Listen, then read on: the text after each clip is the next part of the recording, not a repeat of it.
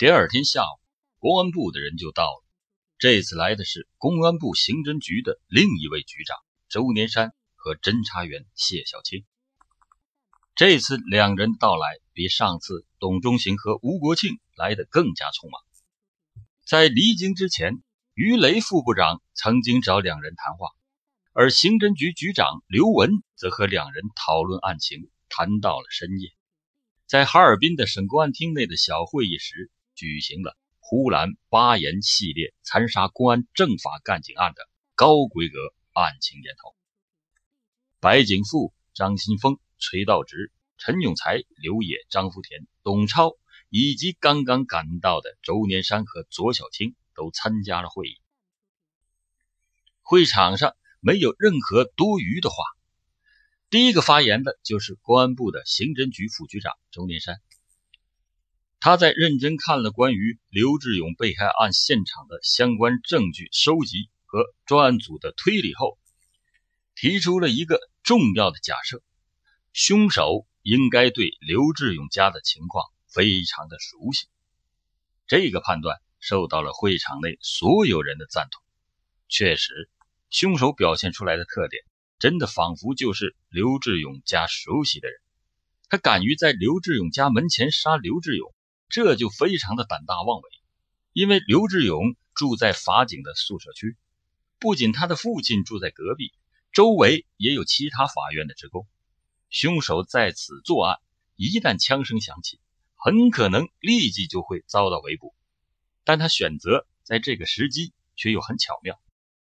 大年二十八的晚上，第二天就是除夕，不少法院职工老家都是乡下的，他们就都回乡下去过年了。而鞭炮声又掩饰了枪声，因此这是一个非常好的机会。而周年山又提出了第二个让他注意到的细节：凶手。为什么不像杀朱海那样直接开枪？如果直接开枪，刘志勇应该是没有丝毫机会反抗。之后他可以直接进入室内杀死刘志勇的妻子和女儿。会场静了一阵，之后由陈永才率先打破了僵局。我想他并不是想开枪，如果能够用刀快速解决刘志勇，他进入室内可以说。在短时间内就可以杀死两个女人，然后逃离。我觉得，在上次珠海被杀之后的大搜捕，对他震撼也是很大的。说不定包围圈同他只是擦肩而过，因此他尽量不想惊动周围的人。与会都对这个分析表示赞同，因为从现场情况来看，确实很有可能。张福田更是眼中放出光芒。觉得自己几个月来的调兵遣将没有问题，而周年山微微一笑，却提出了自己的想法。我觉得，是不是有另外一种可能，就是凶手的目标不止于此呢？张福田瞳孔微微一缩，说道：“您的意思是，他还想杀刘文？”他说这句话的时候，语气不是很坚定，倒不是害怕发表意见。而是刘文的名字和现任的公安部刑侦局局长重名了，因此他才有些犹豫。周年山倒是很坦然：“是的，我看他就是想杀刘文和刘志勇两家人。”这个分析是非常大胆的。刘志勇和刘文都是带枪的公检法人员，刘志勇又身强体壮，凶手敢于一次杀两个带枪的人，这未免胆子太大了些。周年山知道自己的分析过于大胆，也就停止说下去，静待反对者的声音。然而过了一会儿，居然没有人公开站出来反对。白景富看了看屋里人的脸，突然明白了什么：凶手似乎过于强大，运气也太好，大家居然觉得这么一个有些牵强的分析，似乎并不能完全被否掉。周年山此时却收敛起笑容，说道：“刘志勇虽然也工作了几年，但他只是一名法警，平时的工作得罪的人机会很少。倒是他的父亲刘文工作了多年，而且很长一段时间在刑事厅工作。要我看，凶手的最终目标是刘文的概率会更大一些。刘文是个半大老头子，对付他并不难，但家里两个女儿加上老伴儿，而且儿子还住在隔壁，要是杀人过程中发出一点异响，刘志勇肯定会提枪前来帮忙。到那个时候，可就不好控制局面了。相反，如果先将刘志勇一家杀死，再翻墙杀死刘文一家，就易如反掌了。这一番话分析的头头是道，而对照凶手的表现。他在杀伤刘志勇之后立即逃走，而不是给刘志勇补枪，说明他明白隔壁的刘文一旦出击，没有自己的好果子吃。此时，多数人已经被周念山的话说服了。就在此时，旁边的谢小青说道：“在离开北京之前，刘局长曾经和周局长还有我探讨过这个案情。他觉得凶手是在杀人过程中是有一定顺序的。”从白景富以下听到了这句话，都是眼睛一跳。谢小青接着说：“凶手在杀死张富贵和马富林全家时，目的多半是为了抢枪，而杀死贺瑞成才是真正的杀人报复。朱海是被他认成了董局长，因此他实际杀人的主线应该是贺瑞成和董局长。而这次他动手杀刘志勇的目的，多半是为了杀刘文。”因此，我们可以看出来，凶手多半是按照被打击处理的顺序来作案的。他犯了重案，先被派出所抓了，又被带到县公安局进行审讯，之后提交法院审判。如此一来，他作案的时间逻辑似乎就能找到了。会场上掀起了一阵议论声，所有人似乎都被专家们入情入理的分析激活了。大家突然觉得案件的破获。还是有希望的。就在这时，周念山说道：“那么接下来，我们是否能预测一下下一个目标呢？”这句话一出，大家伙又都静了下来。好一会儿，刘野轻轻地说了一句：“预警。”周年山微微笑了一笑，点了点头，说道：“没错，我们也觉得下一步他的目标很可能就是狱警了。”刘野。张福田和董超心里都是一惊，这是首次有人对凶手的下一个目标做出了推断。如果真的是狱警的话，那下一步就要在全县加强对狱警家附近的暗中蹲守，争取在凶手作案时直接将他捕获。其实，在破获连环杀手系列案件中，相当大的比率是靠蹲守破获的。因为连环杀手的作案目标和活动轨迹有迹可循，因此这种方法是很有效的。之后，大家又对案情进行了一番讨论，但转来转去都离不开现有证据过少这一条。而目前的抓手除了指纹，没有任何真正的可以依靠的证据，这才是本案最困难的地方。周年山皱着眉头说道。凶手如此明显的仇警迹象，却始终找不到关系人，这实在是不正常啊！张新峰说道：“很有可能是根本不会被外人发现的关系，比如说私生子，比如凶手和一名女性有了孩子，但这名女性又被迫嫁给别人，生下的这个孩子犯了罪被处死了，他的养父没有给他报仇，但他的亲生父亲却知道怎么回事。”针对咱们的公安政法干警来复仇，但这样一种私密关系，无论怎么排查，除非是当事人自己承认，是绝对不可能为外人所知道的。张新峰这种假设，让人觉得凶手身份的可能性太多，实在不利于下一步的摸排。但从目前的情况看来，凶手与被害的警察之间的关系确实是难以琢磨。一时间。与会的各路专家都纷纷发表自己的看法，会场上的争论声更加的激烈。开完会，在回局里的路上，董超对坐在身旁的张福田说：“局长，我看咱们向上边请示一下，来个悬赏怎么样？重赏之下必有勇夫嘛，也许就有目击者提供证据了。”张福田听的也是心里咯噔一声。这个念头他也曾经有过，但障碍也确实不小。悬赏我倒是想过，然而这不是表明我们这些干警面对凶手束手无策吗？这个面子咱们丢不起呀。另外，别说在咱们省，恐怕在全国也是没有先例吧。董超说：“我们这里的情况不是很特殊吗？已经有五个兄弟被人杀了，如果再继续下去，真不知道要到等到什么时候。”然而，张福田再次否定了他的意见。如果悬赏赏多少？三万、五万、八万、十万？局里现在为了破案，已经是负债累累了，这笔钱又从哪儿出呢？还是将精力放在破案上吧。董超见话不投机，转过脸去，也就不再吱声了。到了公安局，董超没有下车，叫司机直接把他送到徐浦乡去，那是他负责包片蹲点的地方。下午在徐浦乡，董超传达完县里的会议精神，又逐个听取了下面包村人员的汇报，直到天擦黑的时候才结束。大家都已经散去。董超也有些疲惫地站起身来，准备去食堂吃晚饭。不想刚刚出去的徐浦乡派出所所长又匆匆地返了回来，急促地报告说：“董局长发现了一名可疑分子。”快说，怎么回事？董超立刻警觉起来。有人反映，这个家伙是从年三十大半夜从县城里回到村里，说是去杀警察了，身上还带着一把斧子、两把刀。更具体的情况现在还不太清楚。现在人在哪儿？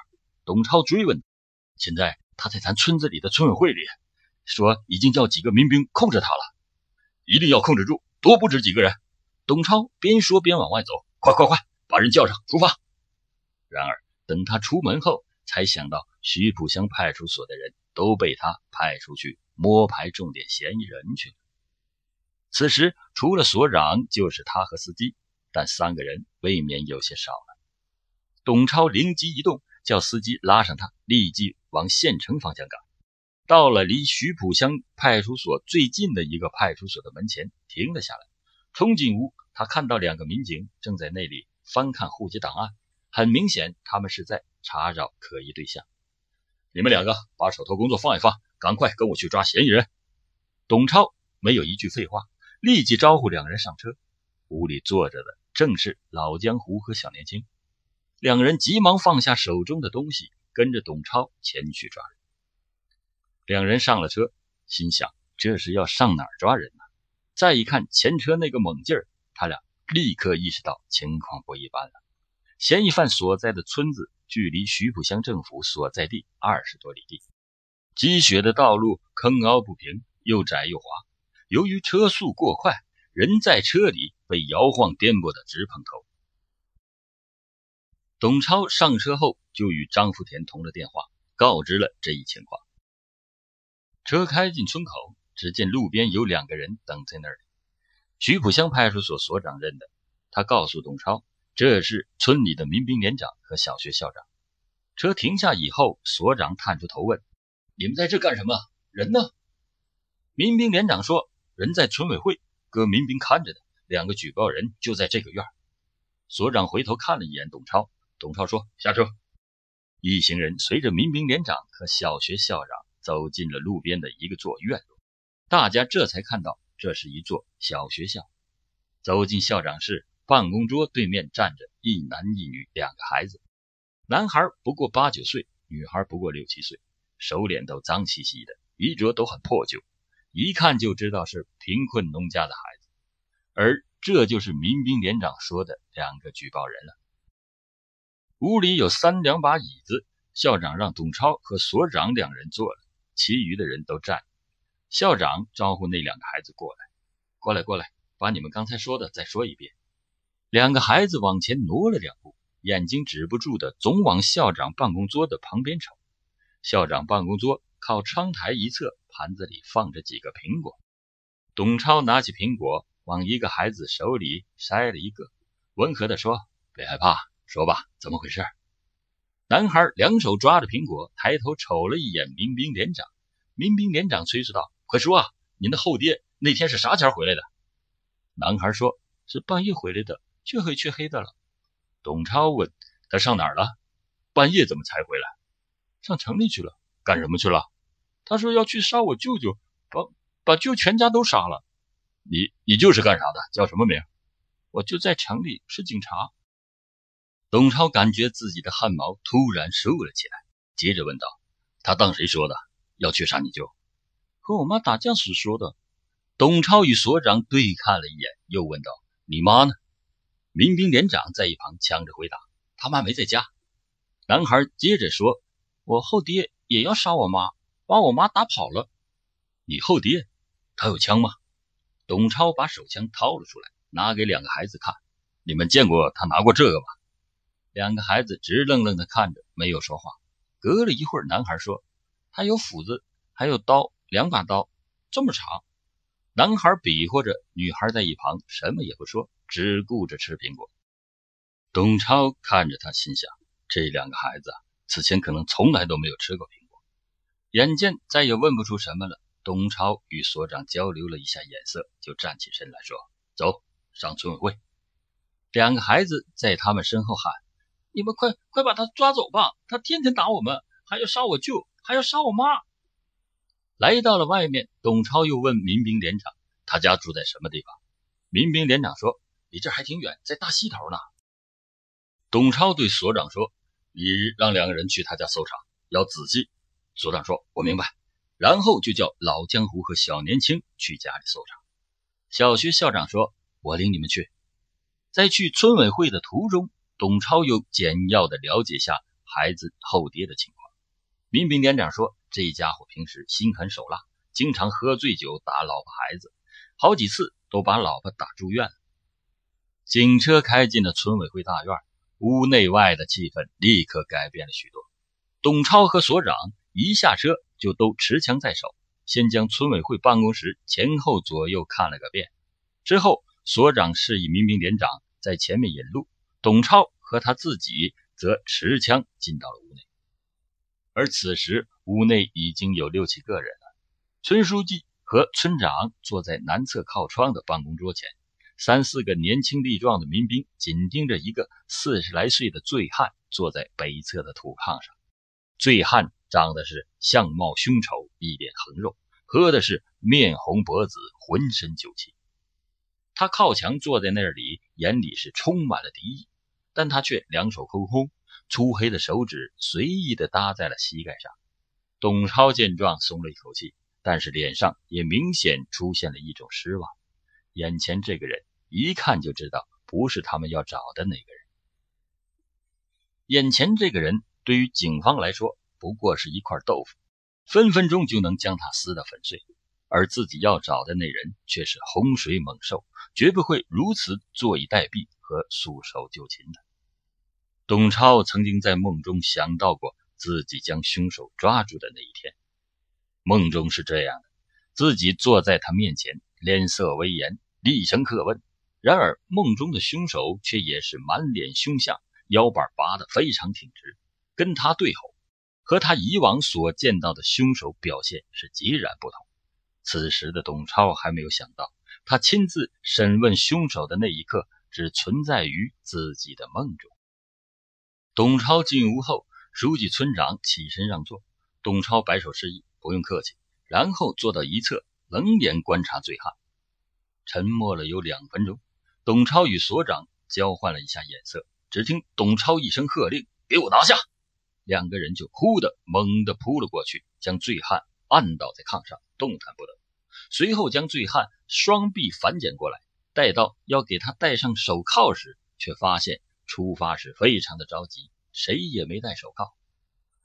所长连忙命令民兵连长：“快去找一根绳子来。”是。民兵连长显示出军事化作风，转身出门，不大一会儿就拿来了一条粗麻绳进来。几个人把醉汉五花大绑，捆了个结结实实。这时，去醉汉家里搜查的老江湖和小年轻进来了。老江湖朝董超摇了摇头，什么也没说。董超心里明白，此行是一无所获。董超强压下心中升起的一股恼火，站起身来，带走。他一声令下，醉汉被连推带搡塞进了警车里。当董超等人带着醉汉回到徐浦乡驻地的时候，局长张福田已经来到这里等候多时了。